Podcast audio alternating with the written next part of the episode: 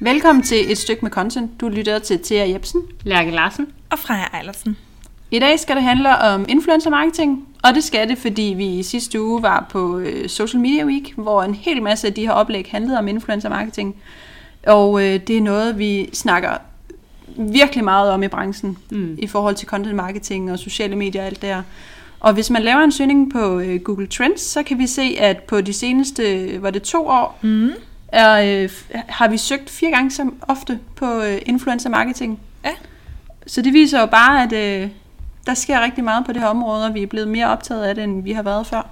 Ja. Man kan jo sige, at det er jo ikke noget nyt. Influencer marketing har jo været, og blogs har jo eksisteret i sindssygt mange år, egentlig, når det kommer til stykket. Mm. Så det er jo ikke noget nyt, men man kan sige, at i branchen er vi i hvert fald begyndt at gå mere og mere op i det. Øh, hvordan det skal gøres korrekt og lovligt, og øh, på den bedste, mest succesfulde måde i forhold til at opnå noget dækning, eller noget brandkendskab, eller noget øget salg, afhængig af hvad ens mål er.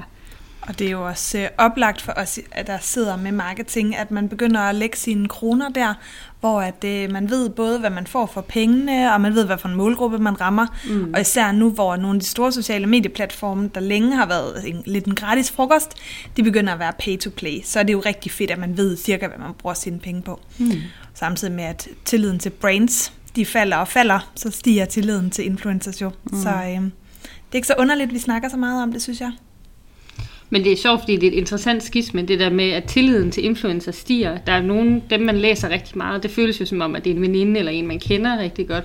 Og så samtidig, så synes jeg også, at oplevelsen er, at det stiger mere og mere med sponsorerede indlæg. Så der er også noget med en, en modning af læserskaren, at der, hvor man var bange for reklamer, åh nej, i, hos ens blogger, yndlingsblogger, i dag virker det til, at læserne er blevet meget mere modne ja. øh, og vant til det. Ja, der er også begyndt at komme alle de her influencer-netværk, og ja. altså, du snakkede om det, Freja, at, mm. at under Dansk Journalistforbund ja. er der kommet sådan et netværk for bloggere, ikke? Jo, som ja. de er ved at starte op nu, og det er jo, det er jo rigtig fedt, det giver jo en stor sikkerhed at, at hyre en blogger til at lave noget kommercielt samarbejde, som er under en, en hvad kan man sige, vingen hos nogen som D J, øh, hvor man får en stor sikkerhed både for, at leverancen måske er i orden, det er jo ikke sikkert, de kan sige så meget om det, men i hvert fald, at den sådan øh, juridisk er, som den skal være. Præcis. Fordi det er jo, der sker jo nogle ting lige nu, i forhold til markedsføringsloven, der også gør, at den klassiske P R, den, den bliver lidt udfordret, og de her kommercielle samarbejder, de, de kommer til at få en større plads, tror jeg, på mange markedsføringsbudgetter fremover. Mm. Fuldstændig. Altså det er i hvert fald interessant. Du var til Social Media Week, hvor det var blandt andet Lisbeth Kiel fra It's Fashion Baby, der stod og snakkede, som Præcis. er super dygtig inden for den juridiske side af alt det her. Øh. Og hele den her udvikling fra, at man kunne sende nogle mindre ting, og så kunne bloggerne skrive, hvis de havde lyst til det, øh, uden nødvendigvis at sige, at det var sponsoreret, fordi de fik jo ingen penge. Det kan være, at de fik et eller andet mindre produkt, der kostede en tyver, øh, til at lige så snart der er noget med en kommerciel intention, jamen, så skal de deklarere eller være meget, meget transparente omkring, at det her det er sponsoreret. Det gør selvfølgelig, at, at P R bliver udfordret, fordi så er det ikke P R i traditionel forstand længere. Nej. Øh, Men også, at vi nok kommer til at se nogle, eller måske allerede ser nogle meget mere sådan gennemførte samarbejder, ikke? Jo. Hvor konceptet passer til bloggeren og passer til produktet, og hvor, er det, hvor det simpelthen er gennemarbejdet. Men det synes jeg allerede har været en tendens i et par år faktisk, mm. at de lidt større, mere professionelle bloggere er meget mere selektive omkring, hvad de overhovedet gider at bruge deres tid på og lægge navn til. Og så bliver det de her mere dybere, brede samarbejder, Øh, hvor de får meget mere frihed og ansvar og er med ind over at lave særkollektioner eller et eller andet specielle tasker eller sådan nogle ting, ikke? Hvor ja. det ikke bare er, her er der en ny trøje fra mm. et eller andet. Men nu snakker vi rigtig meget om blogger. Spørgsmålet er, om vi lige skulle øh, prøve at definere en lille smule, hvad influencer marketing det er. Hvis der nu er nogen, der ikke har haft mulighed for at gå til Social Media Week, eller ikke arbejder med det her til hverdag, så, så lyder det måske lidt øh, farligt fornemt med alle de her bloggere. Men i virkeligheden så er influencer marketing, det er det, vi lige har siddet og snakket om, det er jo faktisk alle måder, hvor man prøver at markedsføre sig selv på, på en eller anden måde, ved hjælp af nogle andre, der har øh, en, et stort, øh, en stor følgerskare, som man selv er interesseret i at samarbejde med. Og om det så er en sportsstjerne, hvis man er Adidas, eller om det er en, øh, en skuespiller, hvis man er et øh, modebrand, hvis det er en YouTuber, eller, eller en musiker, eller hvem det ellers kunne være. Det kan også være en Snapchatter, ligesom lakserytteren, som Præcis. det kan være, at nogen af jer sikkert har hørt om. Ja, Eller nogen, der bare er store på Instagram, men yeah. måske ikke er kendte for andet end Instagram, yeah. eller det samme, som du siger med YouTube. Ikke? Det yeah. behøver jo ikke at være øh, Messi eller øh, yeah. en eller anden skuespiller. Det kan jo også være almindelige mennesker, der bare har formået at bruge de her sociale medier rigtigt. Det er rigtigt. Og det er jo faktisk sådan, mange bloggere er startet, og mange YouTubere er startet. Mm. Det er jo ikke nogen, der kommer nødvendigvis med et stort øh, sponsorbrand i ryggen. Det er jo bare nogen, der måske sidder og laver noget hjemme på deres teenageværelse, og bare har en troværdighed og en stil, der gør, at folk de har lyst til at få mere af det. Og det kan jo sagtens, som vi også har talt om før, så niche, der er jo meget mere af. Så det kan jo sagtens være, at det er en lille bitte niche-instagrammer, som du siger til jer, som passer bedst til et brand for et eller andet formål. Det behøver mm. jo ikke at være de helt store. Nej. Øhm. Men vi har fundet ja. nogle cases på forskellige typer af influencer-marketing. Ja. Og, og vi starter jo på en af de helt store. Ja, i hvert fald i Danmark. Nå, yes. Mm. Ja, de store influencers. Vi ja. snakker selvfølgelig om Mascha Vang. Selvfølgelig. Ja. Øhm, og øh, det, der, er vi, der er vi nok nødt til lige et lille shout-out til David Bremer Jensen, som øh, tippede os om den her lidt sådan øh, øh, anderledes case mm. på influencer-marketing, fordi mm. Mascha Vang har nemlig skrevet et blogindlæg om overvågningssystemer, som hun har i sin stue, så hun kan sikre sig mod indbrud, øh, ja, og, og sådan... om ikke andet, så boste dem, hvis de skulle bryde ind. Øhm, men hun har simpelthen lavet et blogindlæg, hvor hun fornævnt øh, G S fire og et eller andet andet overvågnings... G four S. Præcis, og et eller andet okay. andet overvågningssystem. Hmm. Og det er, sådan, det er lidt en anden type øh, influencer-marketing, end jeg har set tidligere. For det første, så følger jeg ikke lige Mascha Vang, hmm. og for det andet, så er jeg måske heller ikke den rette i forhold til overvågningssystemer. Hmm. Men jeg synes bare, det er interessant at se et lidt mere komplekst produkt blive brugt. Altså jeg synes, det er virkelig, det er bare et ret sjovt eksempel, fordi ellers, så typisk de blogsamarbejder, man ser, det er mere mode eller mad, eller så er der et eller andet børnetøj, du kan købe H og M Kids med rabatkode her, eller Boost her, eller et eller andet andet, øh, lidt mere, kan man sige, tæt på bloggerne og deres hverdag. Men det her, det er jo også tæt på Maschas hverdag. Det handler jo om sikkerhed i hjemmet, og sikkerhed for hendes datter og hendes lille familie. Så jeg synes faktisk, det passer rigtig godt til hende, måden nogle blogger på. Men det er, det er sjovt, fordi det er et anderledes produkt. Man ser ikke øh, overvågningssystemer hver eneste dag hos bloggerne. Det er mere øh, tøj eller mad. Eller Ej, altså vi må nok indrømme, det er en lille smule et usekset produkt, ikke? I faktisk at sælge på en blog, der jo og ikke at Mascha Vang altid er, hvad kan man sige, skriver kun om de sexede sider af livet, men, mm. øh, men hun er jo lidt en fabulous øh, person, ikke? Og så jo. skriver hun om noget, der er lidt tørt. Det, jeg synes er ret fedt ved den måde, hun gør det på her, hvis man lige må rose lidt, det er jo, at hun virkelig tager en masse vinkel på det. Yeah. Hun har jo lidt den her selvironiske, udleverende tone, og hun, hun kalder indlægget, se hvad min overvågning fangede i min stue, og så slutter hun det af med at dele nogle billeder fra sit overvågningssystem af, at hun er ved at pakke i sin stue, og der ligger tøj alle steder. Det er præcis sådan, det ser ud, når jeg pakker hjemme hos mig. Yeah. Øhm, og det synes jeg bare er en meget masseagtig måde at gøre det på. Og så kan man jo diskutere lidt om det her produkt. Det er noget, som hendes, hendes følgere synes er interessant, men de har i hvert fald kommenteret cirka lige så meget på det, som de har på alle de andre indlæg på hendes side. Mm. Så det er ikke sådan, at brugerne reagerer helt vanvittigt dårligt på det. Nej, altså umiddelbart er mit indtryk i hvert fald. Jeg tror da sagtens, det kan være, at der er rigtig mange af hendes læsere, som der også synes, at det er relevant eller noget, som de måske selv vil undersøge. Hov, burde jeg have en eller anden form for overvågning, hvis det er øh, til at betale billigt nok og ikke alt for dyrt. Mm. Det kan da sagtens være, at hendes læsere faktisk synes, at det rører et eller andet hos dem. Ja. Og især når hun laver den der lidt humoristiske, menneskelige vinkel på det, jamen så kan det næsten være ligegyldigt næsten, hvad det er for et produkt, fordi hun gør det så fint. Ja. Så læserne kan lide det. Oh, men hvis du nu var G fire S og hørte nogen sidde på podcast og sige, at det kunne være næsten ligegyldigt, hvad det var for et produkt. Er det så en god case, det her? Men det er vel der, hvor Mascha, hun sådan adskiller sig lidt fra mange andre, ikke? Fordi det handler om hendes hverdagsliv og ja. små og store problemer, hvor at mange andre bloggere måske er lidt mere niche på øh, mode eller mad eller altså træning ja. eller hvad det kunne være, ikke? Øhm, så Mascha rammer nok, altså kan måske samarbejde med flere forskellige typer af virksomheder, mm. end mange andre kan. Ja, det om det så er et, et godt produkt, det ved jeg ikke. Det kommer an på, om de sælger noget på baggrund af det her. Ja. Men det, det kan da sagtens være, de gør. Det vil egentlig ikke overraske mig, hvis der var nogle mødre eller sådan et eller andet læsere tredive til fyrre, som der kommer i tanker om, hov, jeg burde da egentlig have en eller anden form for overvågning. Det kan da være, at jeg lige skulle undersøge, hvad det der var. Det lyder da meget mm. enkelt og til at kunne betale sig fra. Mm. Og hvis Mascha har det, jamen, så kunne man da også selv have det. Altså, hun er jo egentlig rimelig tilnærmelig, selvom hun sikkert lever et, et ret sjovt liv. Øhm, så jeg tror da egentlig sagtens, det kan være, at mm. der er nogen, der tænker. Ja, så hvis øh, G fire S kan bruge influencer marketing, så, øh, så er der en hel masse andre virksomheder, der også kan komme i gang med det. Ja, det er i hvert fald et godt eksempel for de der lidt mere sådan, øh, det ved jeg ikke, ingeniør, lidt nørdede, øh, afsides type brands, at de lige sådan kan vågne op og også overveje influencer marketing som en vej frem. I hvert fald ikke så mange af Masschas øh, normale læsere, som nødvendigvis lige har en stor interesse i G fire S, og det kan også være, at de har det nu. Mm. Skal vi hoppe videre til næste case? Yeah. Det er en, en endnu vildere, større case, som vi har taget med fra udlandet, det store udland. Ja, og det, er, det kan være, at der er nogle af lytterne, som der så Oscar-uddelingen og hele fadesen i forhold til, hvem der vandt for bedste film, og Moonlight og La La Land, og det stak helt af. Det var helt frygteligt til sidst. Men til sidst endte det jo med, at det var Moonlight, som der løb med sejren for den bedste film. Øh, Og så Calvin Klein, de gode mennesker hos Calvin Klein, de havde, de havde jo skudt papegøjen. De havde forberedt en, en meget, meget lækker, fin reklamekampagne med mændene, de mandlige skuespillere fra Moonlight-filmen. Og det er jo perfekt timet. Altså det bliver næsten ikke bedre, at dem du har valgt, at den film, man lige har tænkt, den er rimelig op i tiden, at den så også løber med den fineste pris inden for branchen, man overhovedet kan. Så de kunne trykke go på de, de her outdoor-reklamer næste morgen, efter at hele det her var foregået om aftenen før, og der var kæmpe, kæmpe presse i medierne, så havde de dem på billboards ud over hele landet i deres øh, undertøj.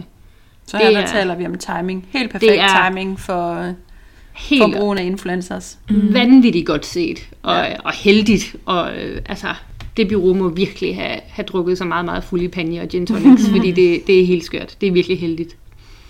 Og flot planlagt i det hele taget, ikke? Ja.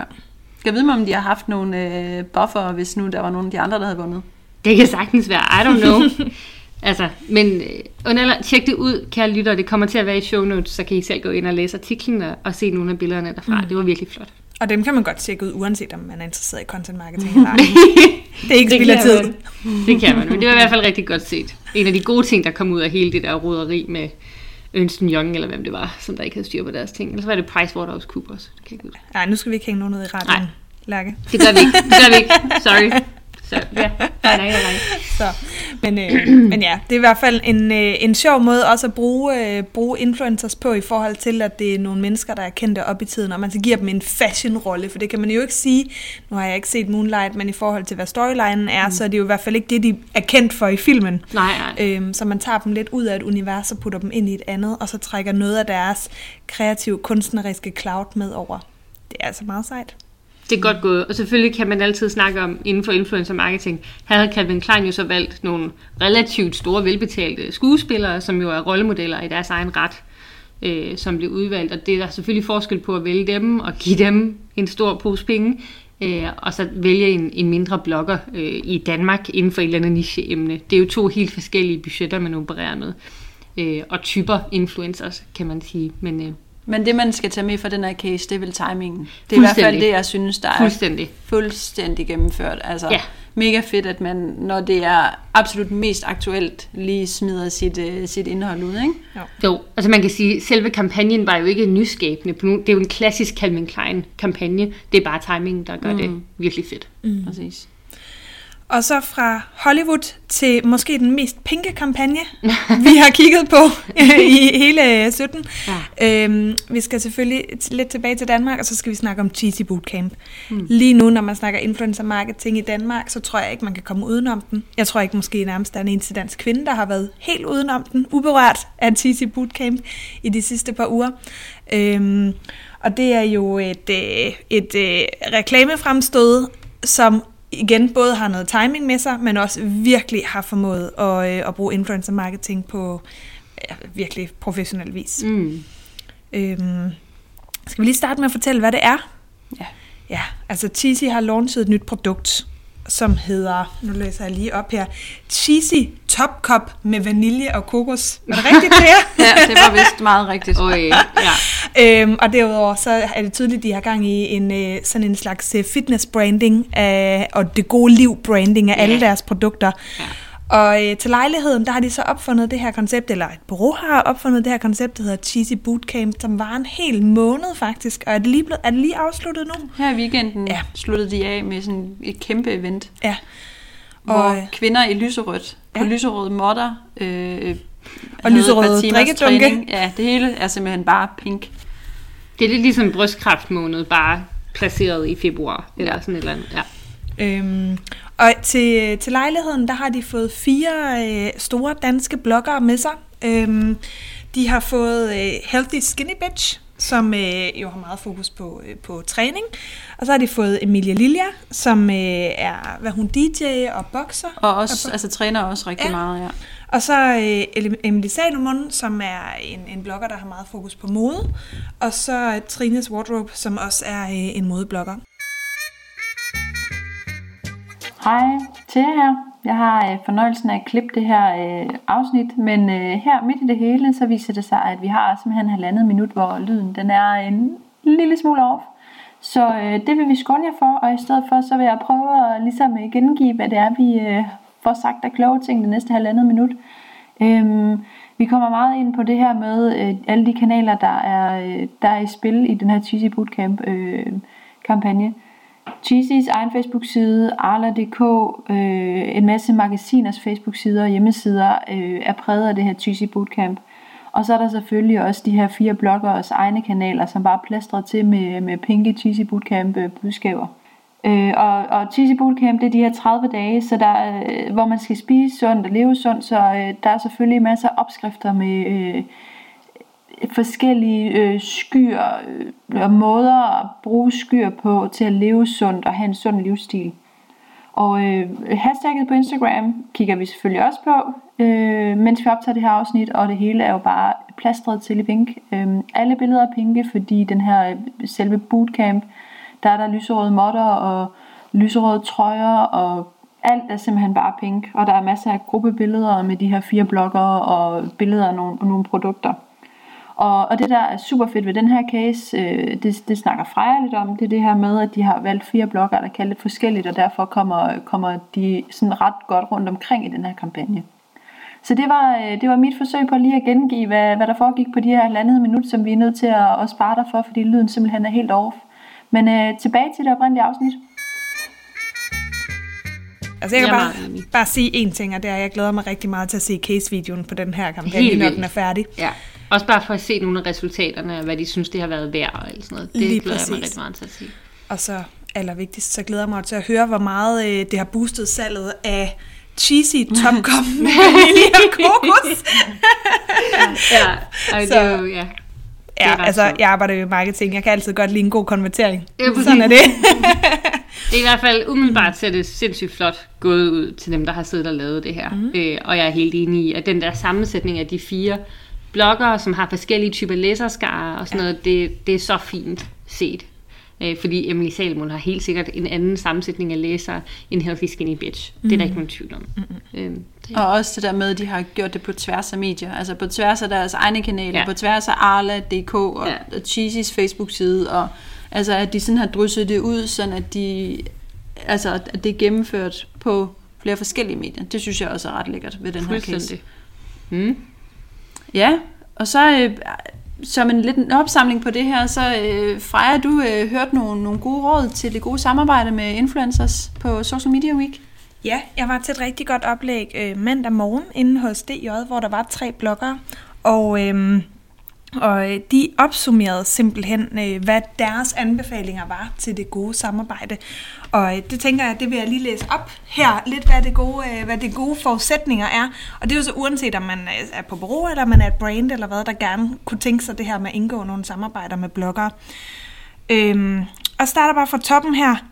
Research ordentligt. Mm. Og der tror jeg, at, at skrækeksemplet, de, de viste os der, det var en mail, der startede med kære blogger, mm. så var der noget med gavekort på to hundrede kroner for at skrive om nogle produkter, og så sluttede den med, og vi tager indlæg efter først til mølle.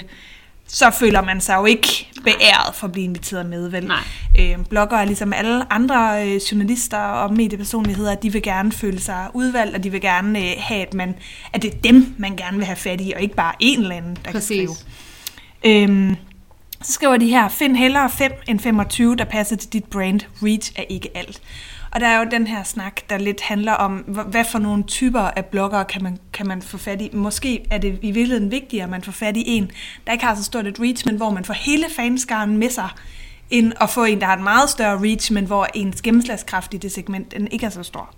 Så det er i hvert fald en overvejelse. Og det var også noget, vi snakkede om i vores nytårstale, var det ikke det? At vi jo. kommer til at se meget mere af det her niche-samarbejde med, med influencers. Ja. Så det kan man jo lige gå tilbage og lytte til. Der snakker vi om, om trends for, for tyve sytten. Blandt andet mm. det her influencer-samarbejde. Ikke? Mm, lige præcis. Så øh, skriver de, ude efter P R, kontakt bloggeren, som du vil kontakte en journalist, og tage ingenting for givet. Mm. Og det er jo hele den her debat, der handler om, øh, at det er jo lidt svært for bloggerne at blande P R og betalt omtale sammen. Altså det bliver noget rod, for skal de så sætte det her øh, tag på, og så videre, det her reklametag. Øh, så jeg tror fra starten af, hvis det er gode råd, det må være, at man må finde ud af, skal man behandle dem som presse, så, så behandler man dem som presse, eller vil man behandle dem som en marketing-samarbejdspartner, så skal der ligesom være penge i det, og så skal man også sige det upfront. Mm. Man kan ikke starte med at lave P R, hvis de så ikke vil det, så prøver at betale sig fra det. Mm. Øhm, og så står der her, ud efter et decideret samarbejde om marketing, så skal der findes ordentligt budget til opgaven, og der skal forventningsafstemmes. Og det er jo som alle andre partnerskaber, man indgår. Vil man gerne have nogle dygtige professionelle mennesker til at lave et stykke arbejde, så skal der også et dygtigt professionelt budget med. Øhm, sådan er det. Vi hader jo alle sammen, når folk de prøver at få en til at gøre noget gratis, fordi det er jo man jo rigtig god til, eller mm. et eller andet. Øhm, det er ikke fair, og slet ikke når at markedet det bliver så moden, som det er nu. Altså, mm. så er der sgu ikke så mange derude, som lige har lyst til at gøre det for et gavekort, eller en kupon, eller et eller andet. Nej. Slet ikke dem, man jo gerne vil samarbejde med. Mm. Øhm, Og så fortsætter vi her, have tillid til bloggeren. Og der tror jeg, at det rigtig vigtige, det er det her med at inddrage bloggeren så meget som muligt. Simpelthen stole på, at de er den person i verden, der kender deres publikum aller, aller bedst ud af alle. Mm.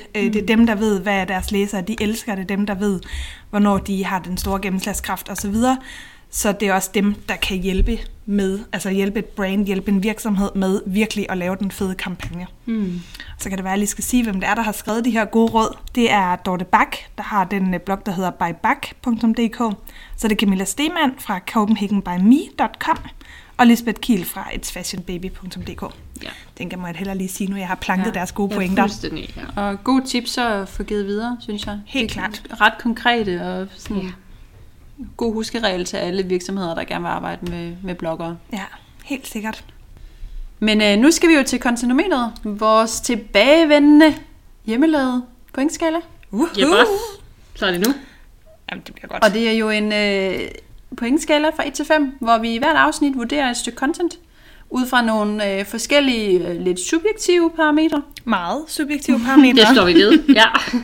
Og i den her uge, eller i det her afsnit, skal vi øh, snakke lidt om Nike. Ja. Og Nike samarbejde med F K A Twigs, ja. Musiker og kunstner. Ja. Multi, all-around, multitalent. Danser, sanger, ja. Alt muligt forskelligt. Ja. For de har altså lavet noget, der er meget fedt. De har, de har lavet det her samarbejde, hvor at, øh, Nike de har lanceret sådan en ny øh, kollektion til kvinder. Og øh, så har de øh, givet hende øh, kreativ frihed til at instruere en, øh, en hel video, der skal launche den her kollektion, som så er sat på øh, altså en dansevideo i virkeligheden mest, og så er den sat til et af hendes egne lydspor. Og det er altså ret vildt, mm. og ikke sådan sindssygt Nike-agtigt. Ja, altså den er, det er virkelig en, en flot film, der er blevet lavet. Link er i show notes, så gå endelig ind og se den. Den er så fin og virkelig sådan øh, kreativ og øh, ja. kunstnerisk ja. og meget visuel. Ja. Og, mm. Så er der selvfølgelig Nike-logoer all altså, over the place. Ikke? Alt er Nike. Alt man overhovedet ser er tøj og pandebånd og dimser, det er selvfølgelig Nike. Det er der ikke nogen tvivl om, men mm. den er... Det er lidt ligesom en musikvideo, hvor så bare alle objekter i den er, er Nike, selvfølgelig. Som du sagde, det er moderne product placement, yeah. men bare hvor alle produkter er placeret den samme. Ja, fuldstændig. Men den er virkelig fin. Den er meget flot, og jeg synes faktisk, at det, der er rigtig godt i den, det er, at det på en måde så ikke forstyrrer, fordi det er så meget i hendes æstetik. Mm. Øhm. Nå. Så hvad tænker vi om den her video i forhold til at bruge sådan en kunstner, der kommer udefra, og som creative director på sådan et kæmpe projekt, en stor launch af en ny kollektion og så videre. Altså det er i hvert fald et perfekt eksempel på, at de her meningsdannere i højere og højere grad får meget større ansvar og magt til at definere en kampagne, end hvad de gjorde for seks syv år siden. Ja. Det er ingen tvivl om. Så det er super flot, at Nike har, har turet at give hende øh, så meget plads ja. Til at lave det her. For Men, den traditionelle måde, det ville jo være at putte hende i tøjet. Og yeah. der så var nogen hos Nike, der stylede og instruerede osv., og så var det ligesom hende, der var modellen. Det er jo sådan den klassiske måde at gøre det på. Øhm, lidt som, øhm, som Calvin Klein har gjort det i det eksempel, vi snakkede om tidligere. Men her er det så hende, hvad kan man sige, der får den kreative, det kreative ansvar. Mm. Ja, og som, som vi snakkede om, så er Nike jo måske også mere ude efter hendes fans end deres egne fans på en eller anden måde. Ikke? Det er lidt et, et nyt segment, de måske fanger her, fordi det netop er så meget i hendes ånd og sådan det der kunstneriske i øh, videoen og hendes musik og sådan noget. Ja. Øhm, og hvis vi sådan lige skal vende alt det omkring videoen, ja. øh, fordi på øh, F K A Twigs, mm. hvordan siger man det egentlig på engelsk? Det er bare F. Jeg tror bare det er F K A Twigs. Twigs. Ja. Yes, jeg kender hende ikke, må indrømme. Mm. Men på hendes øh, Instagram-profil, der er der rigtig meget indhold øh, fra den her video. Der er sådan nogle små videoklip og nogle billeder af, altså nogle, nogle headshots, hvor hun har et øh, sådan et Nike, hvad hedder sådan et headband på, mm-hmm. eller hairband, hvad hedder sådan et. Mm-hmm. Øhm, og, og, og en masse forskellige små udsnit fra, fra den her video, og tak til Nike for at lade mig udfolde mig kreativt. Og sådan. Så hendes Instagram er proppet med det her. Øh, men det er faktisk lidt svært at finde det her samarbejde andre steder på Nikes egne kanaler. Ja. De har lavet noget super fedt på deres egen hjemmeside med noget sådan billedcollager og små videoer og, og øh, citater fra, øh, fra hendes musik og selvfølgelig link ind til den her kollektion, hvor man kan shoppe alle de der items, man har set i videoen. Men sådan på deres sociale kanaler, der er det en lille smule skjult, og det kan jo så mm. måske understøtte det der med, at de går efter hendes øh, fans og ikke måske deres egen. Ja. Ja, altså det kan jo sagtens være, altså de er jo sindssygt dygtige, så det kan jo sagtens være en bevidst beslutning fra deres side, om at de vil hellere have, at hun taler for dem, i stedet for, at det er dem, der buller frem som afsender på den her kampagne. Ja. Øh, og det synes jeg egentlig, at det skal der være kæmpe kudos til, at de ligesom lige på det punkt med deres egne sociale kanaler, lige tager lidt gassen af speederen, hvis det er det, de har tænkt i hvert fald, at de lige lader hende virkelig styre det rigtig meget. Det synes ja. Jeg, det kun er flot. Det vi snakkede om, det var, at den her kampagne jo ikke nødvendigvis appellerer til dem, der i forvejen er store Nej. Fans af Nike og køber deres produkter, men at øh, hvis man nu som har to målgrupper, der ikke overlapper, så har vi nogle Nike-fans, og så har vi nogle fans af F K A Twigs, og her går de helt klart, som Thea sagde, efter dem, der er hendes fans, og, mm. og elsker hendes æstetik, øh, frem for dem, som i forvejen er med dem. Så det er meget smart. Men tre millioner views har den på YouTube. Det er jo ikke øh, så meget som øh, katte, der falder i badekar, eller, eller øh, øh, hvad hedder det, alle mulige andre sjove små dyr. Men, ja. Men det er da et pænt antal visninger. Det synes jeg da ikke gør ondt nogen steder. Mm-mm. Nej, og det er jo også spørgsmålet om at få det ud de rigtige steder. Ja. Så hvis det er tre millioner visninger, hvor størstedelen har været hos den målgruppe, de netop gerne vil have fat i, ja. Jamen, så er det jo fantastisk. Ikke. Helt enig. Mm. Men hvis vi skal placere det her på contentnometeret, mm. skal vi lige starte med en lille uh, trommesolo? Ja, men det skal øh. vi da. Det bliver en fire. Mm. Yay, så det er jo øh, det er ikke, ikke helt perfekt, men det er pænt. Det er en, øh, ja. et pænt tal. Og det, det er med alt muligt øh, ros og kudos til, til Nike for at have turet og gjort det her. Det er en sindssygt flot kampagne. Men... Øh.